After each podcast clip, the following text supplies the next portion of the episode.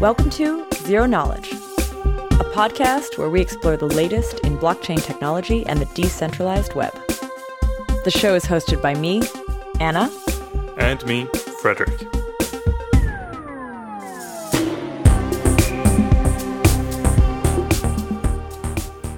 In this episode, we catch up with Raul Jordan to talk about his recent article on the Libra blockchain, as well as a new fresh update on ETH2 developments.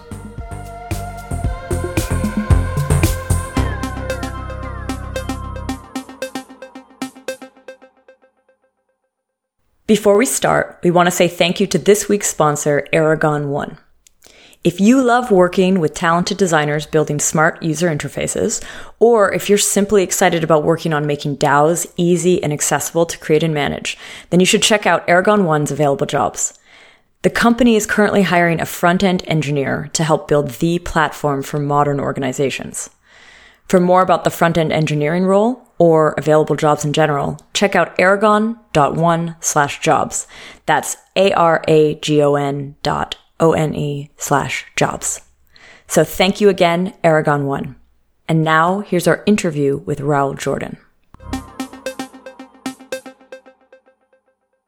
So today we're inviting back Raul Jordan from Prysmatic Labs to the podcast to give us a little bit of an update about ETH 2.0 and the work that they've been doing. Hi, Raul. Hey, Anna. How's it going? good. How are you? Good, good. And as always, we also have Frederick here. Hello. So I think Raul, since you've already been on the show, so we actually had a full episode, I think last August with um, Prysmatic Labs. But something we've started to ask guests when they arrive on the show, it's a little bit different than what we were doing back then, was not what have you been doing or what got you into this, but rather why did you get into this? Yeah, absolutely. Um, so, you know, just a very brief background for those that are not familiar uh, with our work. So, Prysmatic Labs is a team working on a ETH 2.0 client uh, called Prism. We're building everything in Go. Uh, my background is I'm a Go developer. I've been working with the team since early last year. And uh, yeah, so far we've been pretty much started out building out sharding and eventually went full on into the whole ETH 2.0 effort. Uh, so, a bit of background I was uh, was pretty much uh, before this. I was working on a Web 2.0 startup. Right, um, I came from a world of full stack uh, web development, uh, and you know have been learning Go for a while as well, and was just extremely curious about what are the what are the most important entry points for people to contribute to ETH. Um, at the time, there was a sharding FAQ that Vitalik had out there. Very few people were working on it. Uh, it was essentially just a just a write up. Um, and there was a lot of buzz around like how to scale ETH, but nobody really uh, taking on that layer one uh, that layer one implementation. So we started voicing around the message on on you know on Reddit and a few different forums. I came across my co-founder Preston Van Loon, uh, and we assembled a team of other open source developers and we just started, you know, hacking away. Um, I think that was just like extremely motivating to know that, hey, there's a really big unsolved problem that there are people willing to support, um, and people willing to also give guidance on from the research standpoint and also from the implementation standpoint. Um, we just sought out to build it out, you know, in the beginning as a volunteer effort and gradually evolved into something that we're excited to do full time now. I think that's a great way to get into something as well, by the way, to, to sort of look at the project and and think to yourself where where can we have the most impact? And like where can we make the biggest difference rather than you know what's the latest thing people are working on or like trying to ride a trend? Um, but i'm curious when you started that work on sharding and all this stuff did you imagine that it was going to be multiple teams working on something and that you know you're going to work closely with the research team at the EF and and all of this stuff or was it more like I think we can come up with a solution here and like propose that? Uh, definitely not. The the re- the way it started was actually more of like one of the many parallel efforts going on in Ethereum. So at the time, there was a lot of buzz, especially around Plasma, uh, state channels, other layer two solutions, and um, it, it just felt like one more vertical in the whole Ethereum uh, hub and spoke model. There wasn't really a unified ETH 2.0 effort. Like this is a major upgrade that we're all going to team up with and kind of put our hands together to figure out. It was more like, hey, we're just building out sharding, which at the time seemed like a very, uh, very constrained aspect. Uh, now it's become a full on effort for sure. So I think we want to spend most of this episode talking about updates about Prysmatic and ETH 2.0. But before we start into that, One of the reasons that I reached out to you recently to come back on the show was actually due to something quite different. Uh, you had written an article where you did a technical deep dive into the Libra stack. This is Facebook's Libra cryptocurrency project. Mm-hmm. So I'm kind of I'm kind of curious, maybe to start this part of the conversation out. Why did you do that? Um, yeah, so the reason went into Libra was just because really, you know, building out uh, building out an implementation effort such as E2 is can be a little bit disorganized and you know there is no central project management every team kind of is on their own in terms of how they implement things and how what design decisions they undertake um, whereas Facebook obviously has a very strong team of PMs, has a very strong, uh, you know, set of engineers that kind of understand industry best practices and have a set of company guidelines and a playbook to build things out. Uh, we wanted to understand kind of how their design decisions and like um, affected their final implementation. Understand kind of how like an industry giant is able to you know, put their engineering expertise to build out something like this and see how we can compare it to other implementation efforts in the crypto space. Um, specifically ours. So we've been, you know, we have been very curious to see, you know, how kind of they stack up to other projects. Um, so yeah, we were just curious about their code, um, see how they build stuff out and see how things get built out from a centralized organization. What stood out to you when you were doing this deep dive? I think we were very impressed by uh, the quality of some of the design decisions that they took. So typically, you know, they they chose technologies just because they know they're proven and they work and and they've been they've been in production for a while. So as an example, the Libra project uses uh, this uh, this RPC thing called gRPC, which is a project developed by Google that lets you kind of enable uh, you know server to server communication and uh, querying information. So it essentially helps you establish the API of a node. Um, we opt to use gRPC as well because it's been in production, at, you know, at so many other companies in the world, especially at Google. Uh, whereas many other, you know, we notice that a lot of other teams in the space are actually advocating against that. They're advocating for creating our own solution and kind of going our own way. Um, so we've been kind of in the middle of this debate of like, should we be using tools that are, you know, that, that exist and are in production out there, or does ETH need specific technologies to ETH, right? Uh, we don't want to reinvent the wheel. We want to understand how we can leverage the best things uh, for the job. Um, so looking at that, you know, we noticed that they they uh, they follow a lot of similar reasoning, of course, um, and we wanted to understand kind of some of the things that they did do differently, um, and kind of what that looked like. I think that's uh, an eternal discussion in engineering, right? And it is interesting to see how different you know companies and projects approach different things.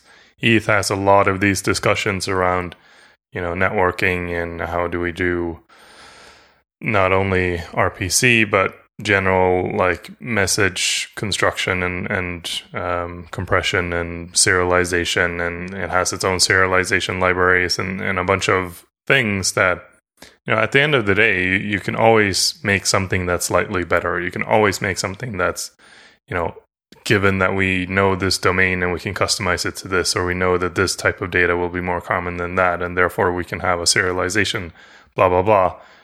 You end up with these constantly having to make these trade offs of either we can use something standardized or we can build something completely custom and it's slightly better. The question is, does that right. slightly betterness actually matter at the end of the day or not? And yeah, I can imagine uh, an organization would opt more on the side of let's just use what exists and get something out there. Right. Another thing that we were looking at was, you know, we obviously the Libra project spent, uh, I'd say probably the most of their time surveying the crypto landscape to see what tools they could use that have already been built. Uh, perhaps in designing their programming language, thinking about their consensus protocol, thinking about how they're going to do peer-to-peer networking, um, and, you know, we were just curious if like they were going to leverage anything that ETH has built over the years, like any of the ideologies or technologies that have been built. Uh, so we were just looking at it from that angle. Um, I think after that, we started getting curious about, okay, what is this going to look like from an end user standpoint? Are end users going to be able to replicate the whole Libra chain?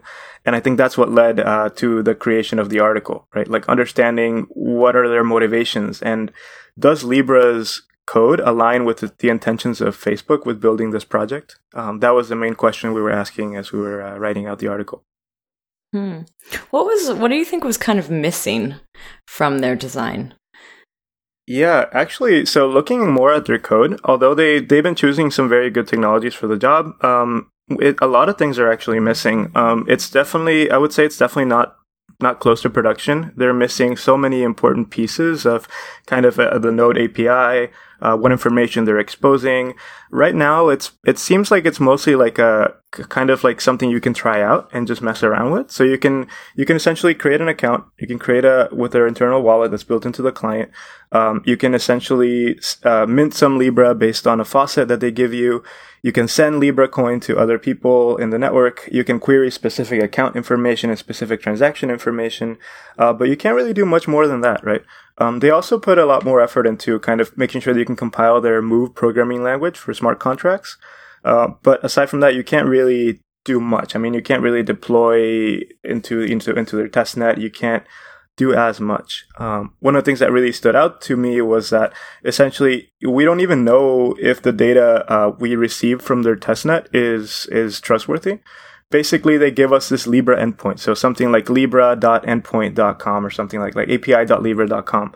Um, and you can request chain information, you can request account information, and they give it to you. Um, but we're not actually peering with that node. We're not actually getting getting the chain data and transaction data as it comes along. So, you know, it's essentially a black box at this point. We don't really know what's going on. What was your impression of the move language and their VM? Um, the move language it, it, it does have some interesting decisions around primitives. So by primitives, I mean like how do we represent the unit of the unit of currency, the unit of of a coin in the in the language. Uh, their whole paradigm is that you know like Ether and Ethereum in particular and Solidity has uh, has quite complicated ways to represent kind of uh, numbers and how to represent uh, like the unit values of ETH and, and gwei values. Um, in the Move programming language, they focus a lot on like they want to make their programming language around moving coins around, basically, right? That's the origin of the name. They want to make sure that there's a very strong core primitive for like one coin in the system, uh, making sure it's properly handled, has a lot of good helper functions, and making it easier to kind of, uh, kind of basically write smart contracts the way they're intended to, which is to essentially send and transact information between parties. Uh, they want to prevent a lot of these a lot of these bugs that typically arise in Solidity code uh, due to the nature of the language uh, by having kind of stronger and tighter control around the primitives. That's one thing that we noticed. Um, and yeah, it seems like it's still obviously in its early stages. What what project already in the wild is it closest to? Is it closest to Ethereum? Do you think? Um, I would say I would say it's it, it, it, it, I don't think it is in particular. Um, I don't know if I have one particular to compare it to. One thing that Libra is is fortunate to have is that they don't have to operate under the constraint of handling millions of validators, right? Uh, they only have mm. to worry about handling a handful of authenticated, like privileged validators, right? So that makes a lot of your assumptions simpler it makes it a lot more scalable by default. Uh, you don't have to worry about kind of uh, the things that we have to worry about in Ethereum. Like we want anyone to be able to become a validator if you have 32 Ether, and this comes at a very big uh, consequence around uh, kind of uh, like verifying signatures, like without having fancy signature schemes like BLS, which is what we have. Um, it makes it a lot harder to reason about. Uh, you know, it makes it a lot harder to design strong and robust consensus models. So they're lucky that they don't have to worry about those things, um, and they have a lot a lot simpler uh, consensus paradigm. I'm just thinking, actually, what you described, sort of in the the beginning there, when you started talking about Libra, you talk about this this team and sort of the way that they can make their decisions, and I think that's actually good framing for today's episode, which is going to be more about ETH 2.0 and like where it's at, because, I mean, in a way, do you do you feel like do you think because of their very very centralized nature i mean i think this is kind of obvious but like because of their very very centralized nature they were able to just like make very sharp decisions very quickly? Absolutely. I think it comes at a downside that you you like the engineers themselves implementing may not have as much of a say in um, in in a lot of these decisions. So in ETH2, when we come across a problem, uh, we spend quite a lot of time deliberating among the teams along probably best practices, whether we should approach it in certain ways. Um, and we usually end up either changing our mind or uh, or just learning a lot about you know different perspectives of how to do things. Um, you know, it, Facebook also is lucky that the Libra project right now only pretty much is only has one official supported implementation in Rust. Um, mm. There are some things that, you know, in ETH2, we have many different clients in Go and Python and different languages. Uh, one design that, one decision that you might take in a Rust project, uh, might not translate very well to a Go project. Um, so, you know, you need to have this very kind of this very decentralized process of figuring out the best way of solving a problem. Whereas these guys, they, they can just do it, you know, um, they can just go along and do it. Uh, but obviously that comes with the downside. So what was your kind of final takeaway from the Libra review that you did? Based on the code and kind of uh, the way everything is written in their repo, it seems to allude that users will not be able to replicate the entire state machine. So that is that I won't be able to run a node, peer with other nodes, and sync the entire chain and receive incoming transactions and blocks as they happen. Um, actually the libra team responded to kind of to my tweet storm about that and they mentioned that it is on their horizon and that's one of their biggest kind of uh, kind of their big, biggest plans moving forward However, looking at the specifics of their response and their blog post, it seems like they will, they will still not provide a way for users to sync. It seems like instead they're going to provide some API from some node endpoint that you can then receive some state or chain information, right? Uh, so why this is not exactly the best is that you still have to trust kind of this endpoint. You still have to trust this like api.libra.com URL sending you the right data. Um, and you know, from my understanding, I don't really see much incentive for validators that pay ten million dollars a seat to kind of allow external peers to sync with them, mm. right? I mean, they're they don't have to do that. It's not it's not in their best in interest or best incentive to do so. Um, so overall, it seems like the Libra project still might not make uh, might not make the blockchain accessible to end users as they would want to. It's also one of these questions of like it's it's sort of promised but once something's live with like actual users and like you mentioned like companies who've paid a lot of money to be to be part of it even if theoretically it might have made sense in the early stages at this you know at the time that it's actually supposed to be implemented this way it wouldn't actually be able to be due to all sorts yeah, of things. Imagine, yeah. I can imagine maybe there's a li- api.libra.com or there's a libra.visa.com endpoint and you might want to get some chain information and you might just be, you know, you're, they might tell you like, oh, you're rate limited or, oh, you can't access that piece of information. You know, that's totally, can totally happen. Um, I don't see why it wouldn't happen. So. Doing a little bit of update on you guys and, and what you've been up to in the past years. Yeah. What's the latest with Prysmatic Labs? Sure. Yeah. Last time we spoke, last time we spoke, we were actually on the brink of releasing a very local kind of simulation of ETH2. So you can basically launch a local chain in your computer. You can test it out. You can see the chain advancing and kind of, you know, people producing blocks locally. Um, since then, it's been a whirlwind. We've been focusing a lot on a public testnet release for phase zero.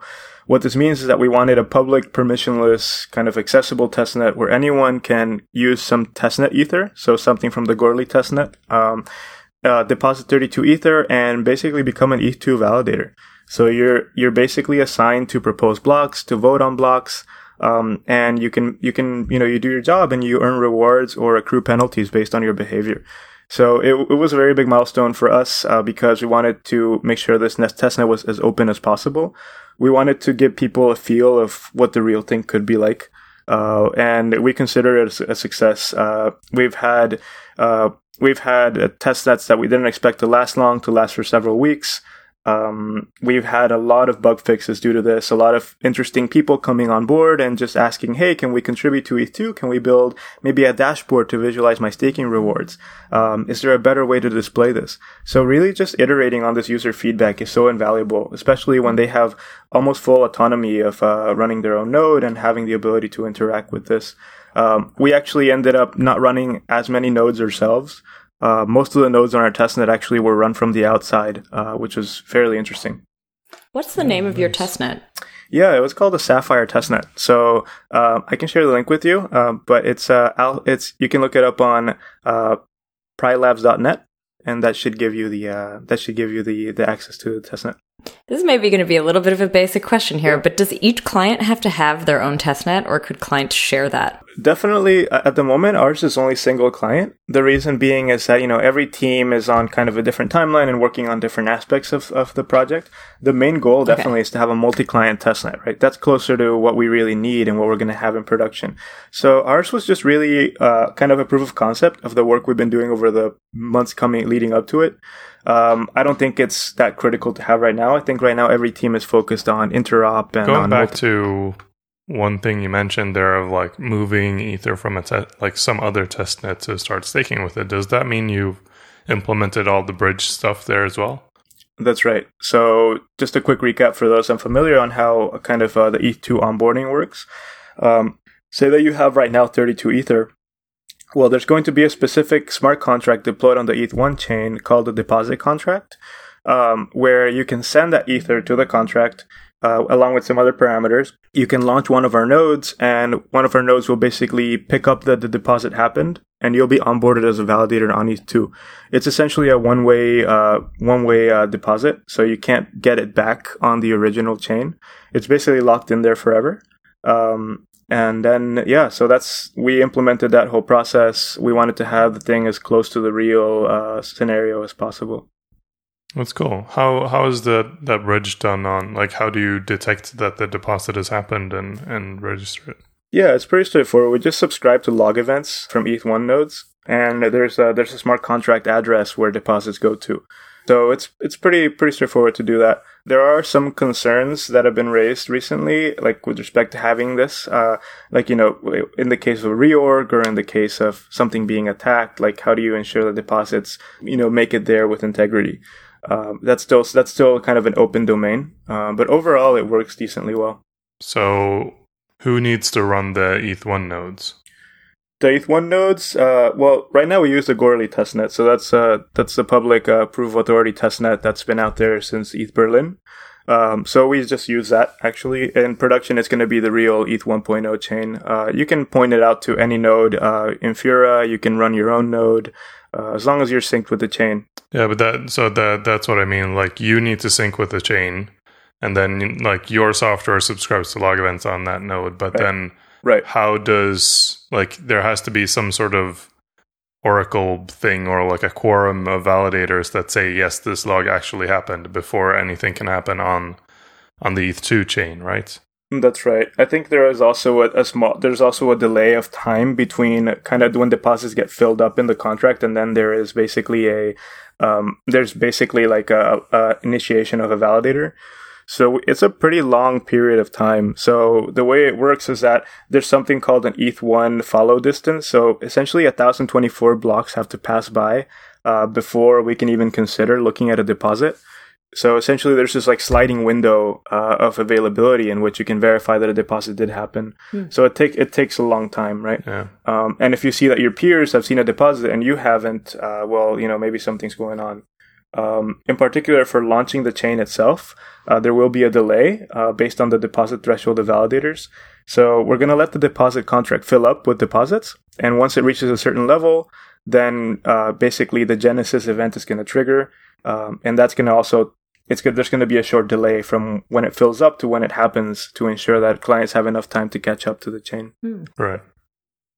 So back to that point you made before, like right now, if somebody, I guess right now everything's still on a test net, but like once phase zero ETH 2.0 is live, which mm-hmm. as far as I understand, it is not yet, right? Not yet. Okay. But once that's live, if you wanted to start staking, you could actually do that or validating rather, you could start doing that. But would you need to like would you individually need to be running a node on ETH1 and then do this process or will there be any tools to help like Yeah. kind of the average user do this? Absolutely, absolutely. It all comes down to kind of your kind of your your security and your your personal uh, level of security and uh, kind of what you want, uh, how much control you want over the system.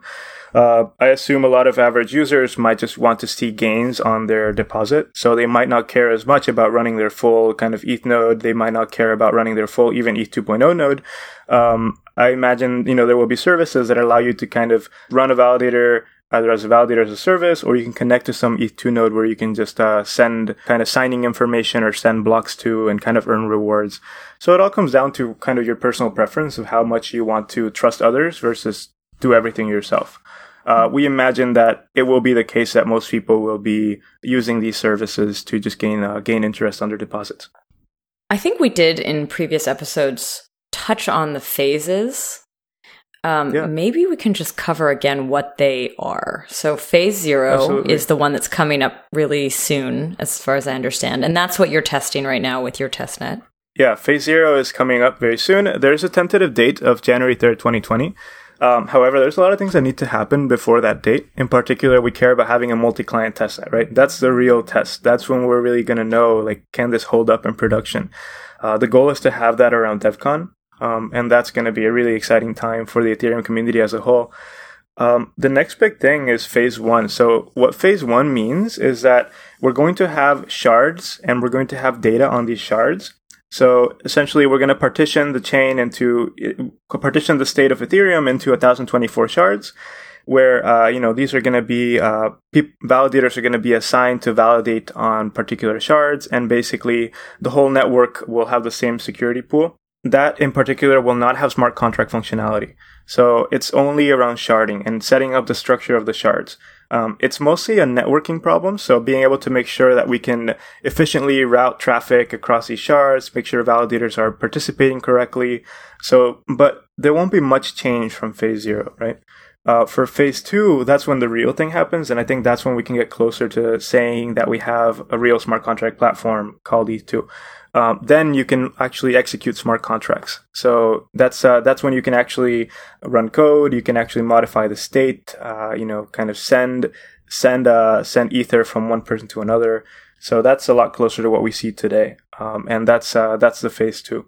Uh, beyond that, there's a lot of other improvements, but that's mostly everything that's on the horizon at the moment. So, just to summarize or to sort of repeat what I think it is mm-hmm. from what you've said, it's phase zero is like you can validate and you can actually earn some block reward, something. Um, but you can't, like, nothing's really happening. You're just basically putting yeah. it somewhere. It's not really securing anything. It's just sort of practicing the validation.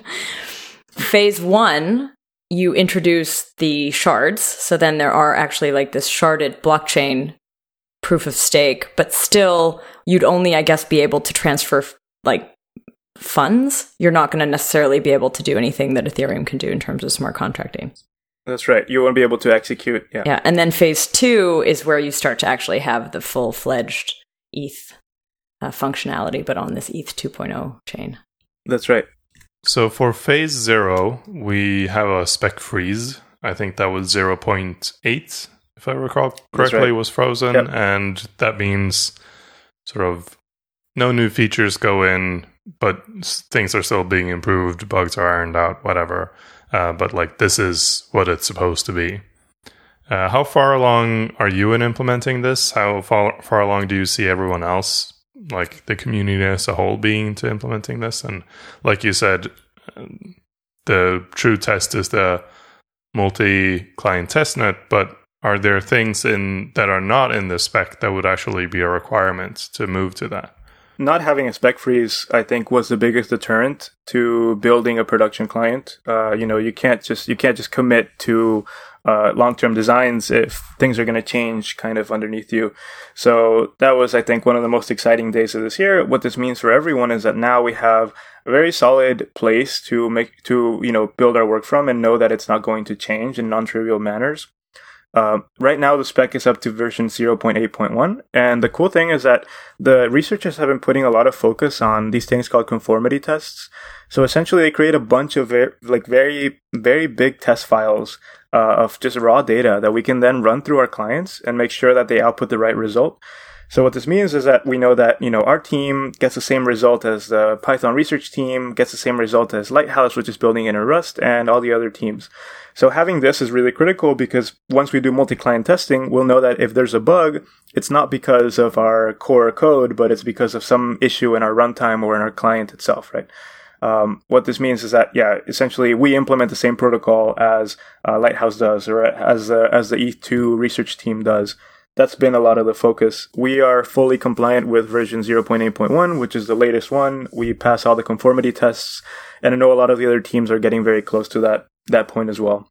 Uh, in terms of things that are not in the spec is networking. Networking is the biggest kind of elephant in the room. Uh, there is a, there's a lot to talk about in terms of compliance and making sure that we can communicate between clients appropriately and have a standard. Um, and kind of that comes back to the earlier discussion about how do you how do you make decisions in this decentralized uh, kind of environment, right? Where everyone kind of has different languages to tackle um, and and different clients. So it's been it's been quite a journey. I think a lot of the teams are becoming a lot more familiar with working together. Um, they're doing a lot of different retreats together, you know, kind of meeting up in person, and there's a lot more collaboration at this point in time. So that's been really great. Um, and I think at this point, there's nothing really holding us back from getting closer to the multi-client testnet and eventually production. I definitely I want to come back to networking later because I mean we've heard that come up in a few different contexts and the challenges around that. Um, but before we do that, I kind of want to hear a bit more about what it is to be an implementer and to work on a spec. Like, were you guys part of the building of the spec? I, I'm just, I'm sort of curious how the research team and you guys worked together before the spec was frozen and if that's changed now. Um, the the way we worked together before the spec was frozen, really was, uh, you know, we we were just very careful about the changes we would make. Uh, we would contribute to bug fixes or suggestions on the specs repo. So maybe like maybe somebody on the research side would propose a change and we'd be like, hey, maybe this might not be very good on the Go side. It might be pretty tough to implement. Is there another way? Uh, and then we'd go through several rounds of feedback and get that merged in. So we'd mostly collaborate that way. We'd contribute a little bit to the spec but a lot of the research discussions were kind of kind of uh, kind of uh you know we're, we're not as plugged into right so mm. the researchers definitely spent a lot of time on their own kind of coming up with a lot of the a lot of the decisions uh, and then we retroactively look at them and help out or provide feedback um, one of the things that they're very interested in is performance. So that's the only, that's one of the things where we contribute a lot. So we're like, hey, you know, we implemented this part of the spec. It actually ends up being very slow or it ends up being very fast. So that helps the researchers have a better understanding of how to write, how to write the spec.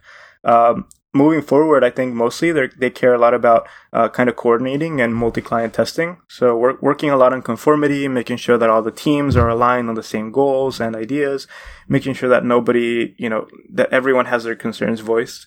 I think that's the role of the researchers at the moment moving forward. Uh, and I know Vitalik in particular has been putting a lot of time on phase one and moving forward, right? Um, so yeah, I mean, it's, it's a very exciting time ahead. I could almost throw the same question at you, Fredrik. what's it, what's it like? yeah, I mean, I think we've taken.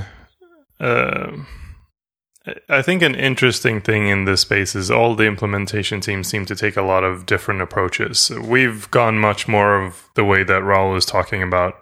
Um, initially, we were very passively just following the spec and sometimes even not implementing the spec because we knew it was going to be changed again and just kind of going along and then providing more and more feedback and uh, we've never like been involved in the research itself it's just i don't i don't know that any team has except maybe the ConsenSys team who actually got like three or four researchers yeah. you know working actively only on the research part i don't know it's interesting to see a lot of these different teams most i would say are just sort of following the research team providing feedback here and there. And I'm curious now as well, like once the spec is frozen now, what's what's going to happen? And something like we'll get back to the networking part, but something I see there, for instance, is that it's not something that the research team is all that interested in, and so it's it's a little bit more up to the implementers, and then the dynamic shifts a little bit. You can't just follow someone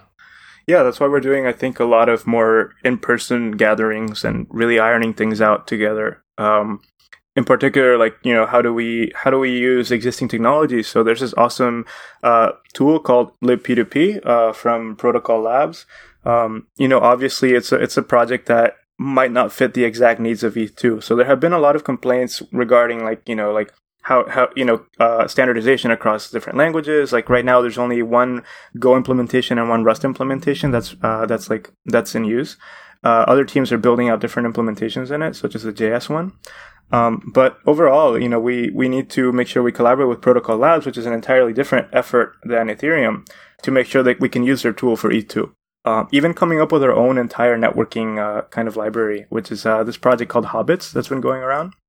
Um, so overall, you know, we're still exploring options. I think uh, I think the teams are a lot more ready to hmm. kind of begin uh, taking this seriously and implementing it if necessary. I think maybe just to sort of break it down, where does this networking happen? What does it look like?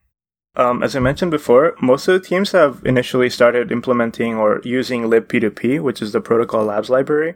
The thing about libp2p is that it attempts to be this like big one size fits all networking library for peer to peer communications.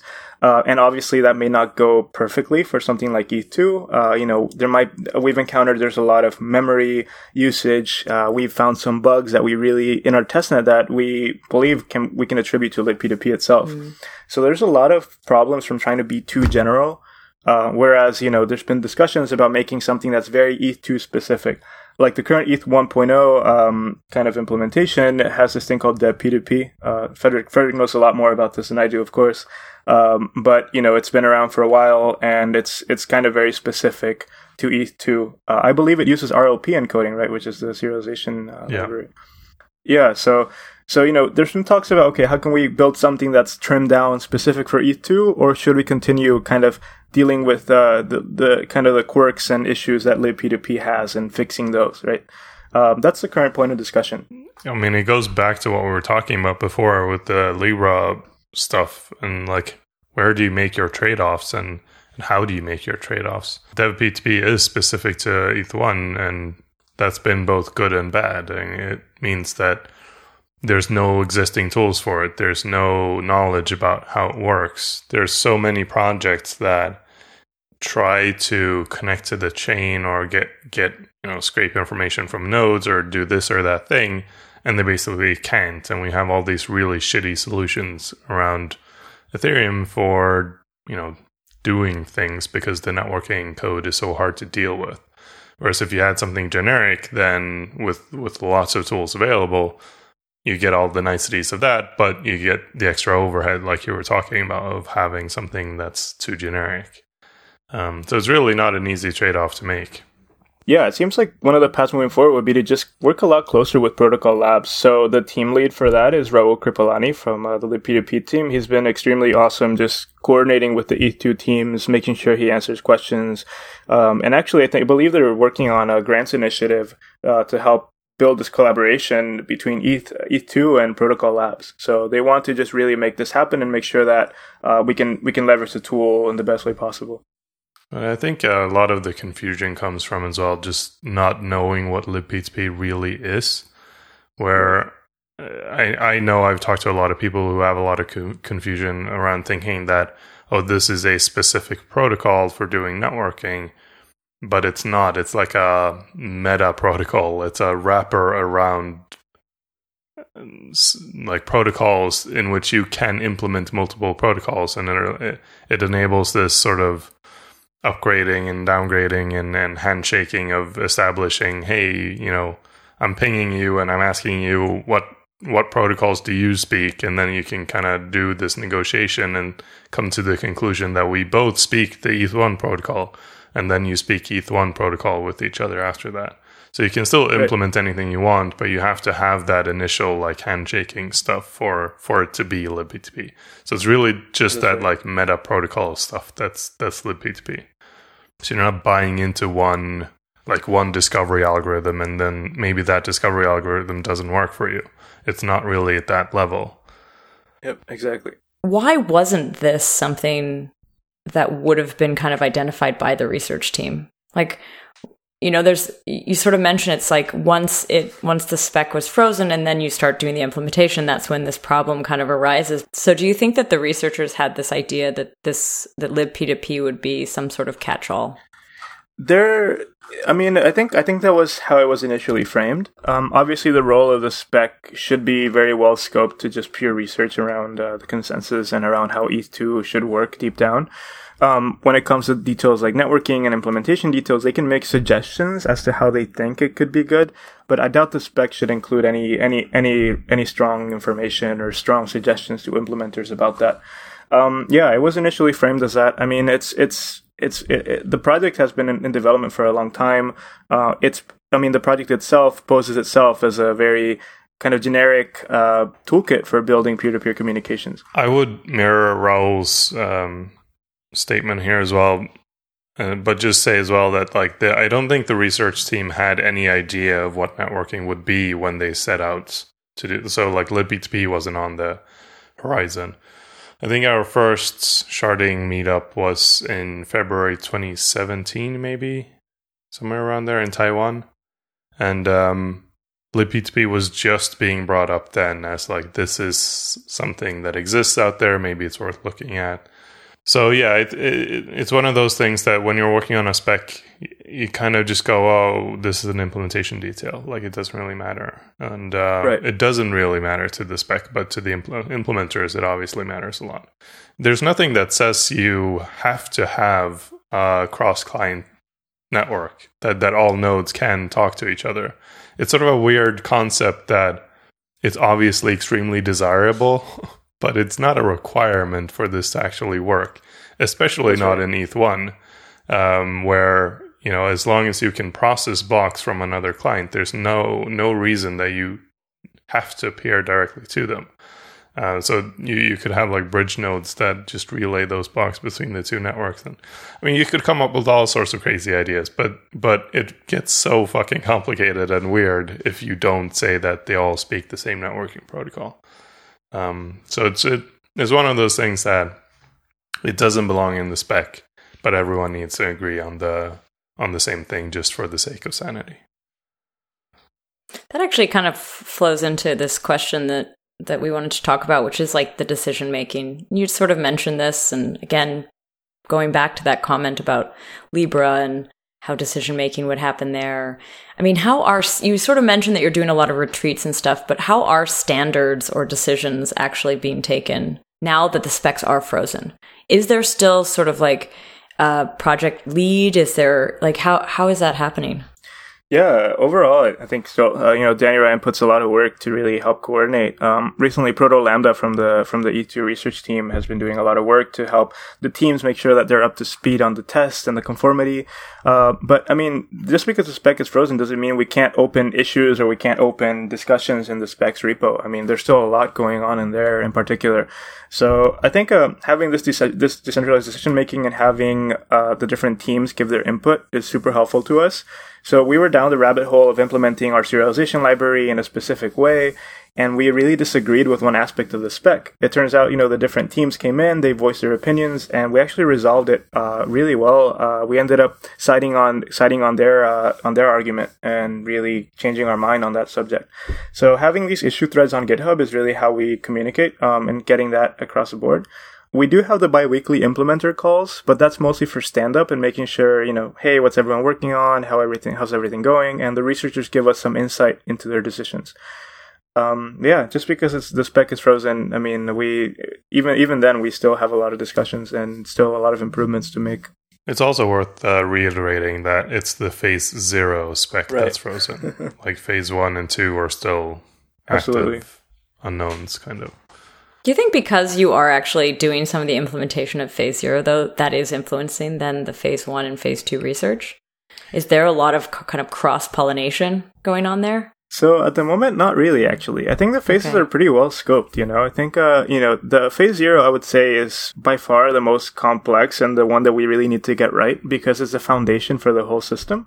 Like if the consensus is broken, then you know shards are not going to work and smart contracts are not going to work. So this is probably the hardest thing that took a lot of work to nail down. Um, the rest are are going to be a little bit more open. Um, and and and I, I I wouldn't say the word easier, but I, I would wager would require shorter research cycles to complete. I've definitely seen some desire to like involve more of the other phases in phase zero spec and like put in placeholders mm. for this or that thing that we expect mm. to be mm. coming.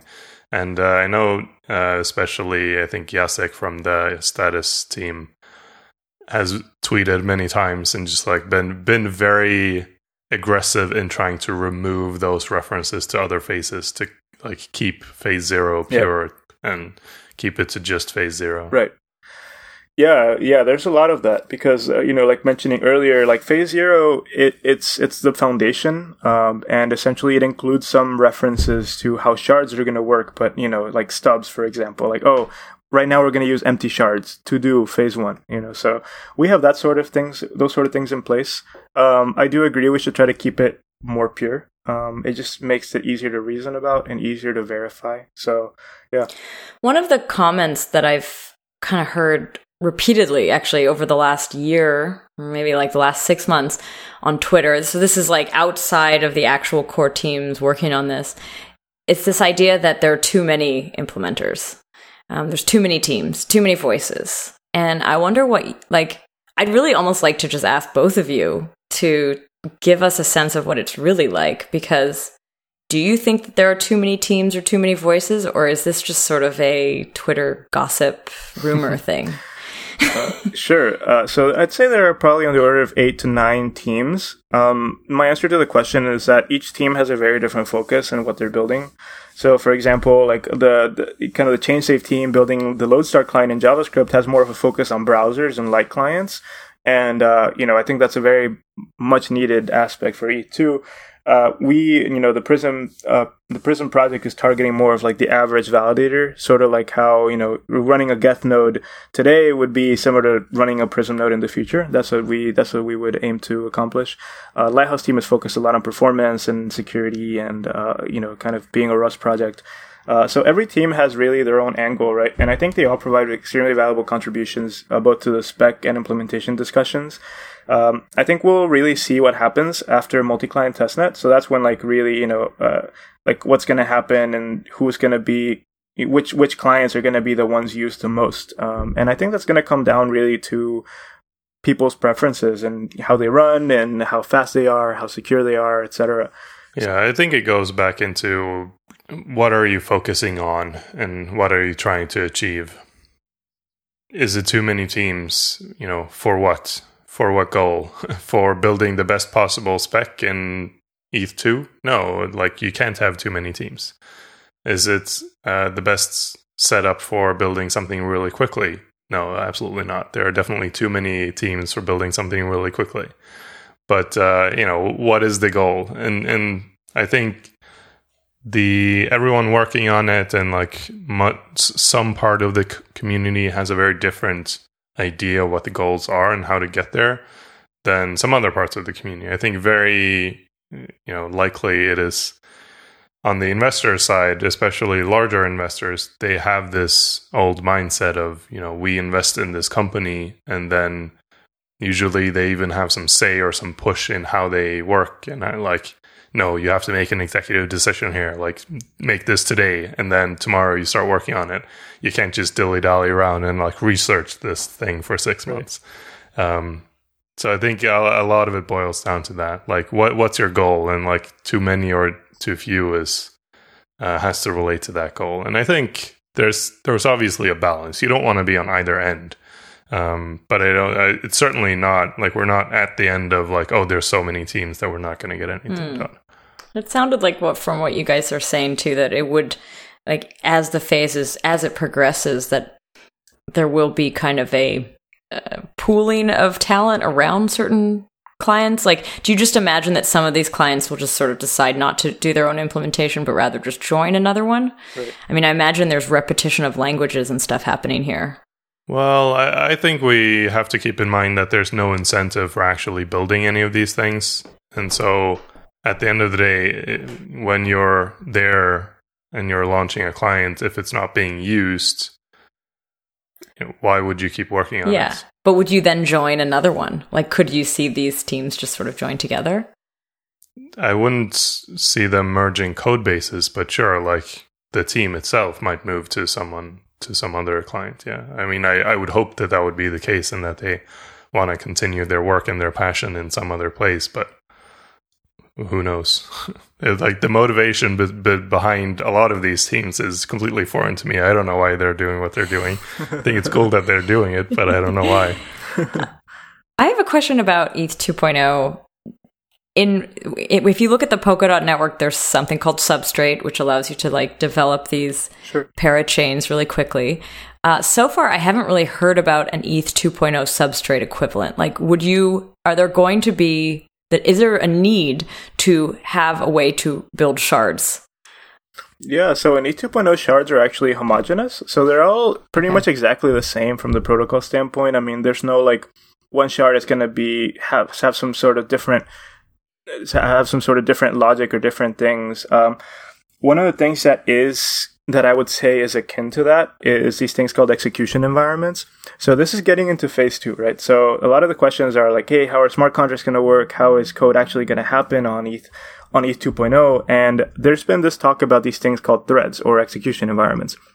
The basic idea is that you can write up, you can, you can basically code up uh, this kind of uh, this think about it kind of like an operating environment operating system where has it has its own specific rules and its own specific constraints where you can develop programs on. So for example you can formalize all of eth 1.0 as an execution environment and we can deploy that on the eth on an eth2 shard so i know that's like very meta and very very high level uh, but think about it like, for example, on ETH2, we're going to be able to kind of specify the entire ETH 1.0 blockchain and run that as an execution environment. You can maybe specify the entire Bitcoin UTXO model and specify that as an execution environment. Um, and every time you deploy a contract, you deploy it to one of these specific execution environments where then they run their logic accordingly to, according to the rules and the gas costs and et cetera of their system. So that's the general idea. We want to make it pretty general. Um, we want to make it so that it can support all types of use cases. Um, yeah. Do those do those threads actually exist over multiple shards or on one shard? So the threads are actually going to be deployed. Their code is going to be deployed on the beacon chain, which is the mm-hmm. you can mm-hmm. think about it as the coordinator or root shard uh, in a sense.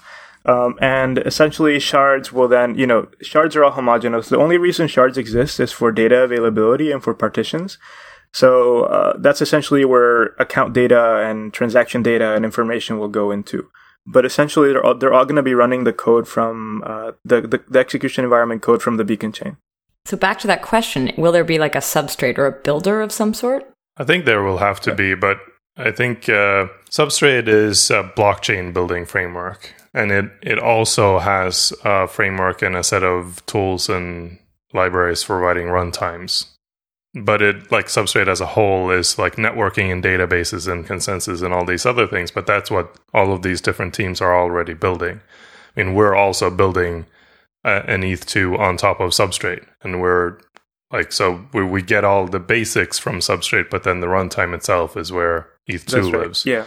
But in in these uh, like eth2 runtimes they deploy to shards they will need some sort of framework or some sort of tooling on like how you how you build them. And like this is all super early so i don't know if anyone has actually started looking at how to build them and you know what it is. I mean, what i've seen from the ewasm team who works a lot on this is just handwritten webassembly code. And uh, like there will be languages and tools and like frameworks and all this stuff to build that as well. Uh, so i think the sdk you know world of ETH2 is more around how you do, how you build these runtimes, but not a, a, whole chain because you would never need to do that. Right, and the shards are all going to be the same from a protocol standpoint, so there's no need to make like you know like m- implement different shards in, in different ways. I see. I wanted to go back to hear a little bit more about what you guys are up to and what what is Prysmatic Labs today? Prysmatic Labs today, actually, last time we spoke, uh, we actually were still working on it at a mostly at a part time capacity. Uh, now we have most of the team on a full time capacity, um, and we we have four full time folks and two part time folks. Um, uh, uh, alongside all of our other open source contributors. So Prysmatic Labs aims to be, you know, kind of a, a leading implementer for uh, a major client for E2.0. We want to continue supporting the community. Our goal is to take this to production, deploy it to the real world, and beyond that, continue supporting the whole Ethereum effort, right? We, I mean, we're not going to stop until kind of phase two and the future is out. And beyond that, we're still going to be building things on top of ETH2. Um, I think eventually, you know, it will be really robust to build scalable applications. Um, and we might even transition into an application side team at that point. Mm. Um, at the moment, we just really want to get this out to the world and make it happen. And that's that's actually sort of another question I had, which is like back when we spoke to you last year, you had received this grant. How are you funding yourselves today? Yeah, we've been we've been very generally generously supported by the Ethereum Foundation uh, grant program alongside other grants. Uh, currently, we have enough runtime kind of to make it uh, to production, um, and ideally, we want to scale the team even more. So as time goes on, hopefully, we can you know either receive more grants and scale the team even even higher. Um, yeah, so that's that's essentially our focus at the moment. Um, we're fortunately not distracted by kind of uh, kind of kind of other uh, kind of revenue uh, revenue opportunities at the moment. Um, we have enough to sustain ourselves and build this out. So were you guys yeah. were you guys one of the people who received one of the Vitalik grants?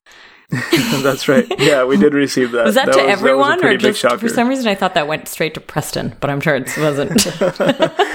No, it went to, it went to our uh, our multi sig wallet. Okay. So it was a few folks that received that. I think it was just like a very, very, very, very cool, very unexpected. But yeah, Do you have a like you kind of mentioned a little bit you're you're looking to the future, but are you guys thinking about that because you know we ta- we've talked about this Yeah. throughout many episodes over the year about being dependent on grants or donations or what have you.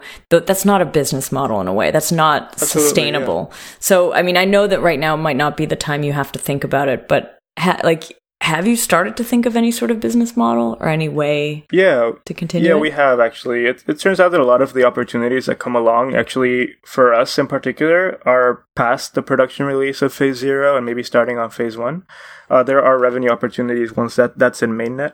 So we have been thinking about that. Um, I think we'll be able to just really dedicate more time to that post a production release. cool. So yeah, I think there are opportunities. We do ideally want to stick around the E2 world and want to want to just keep contributing heavily to Ethereum and find opportunities there.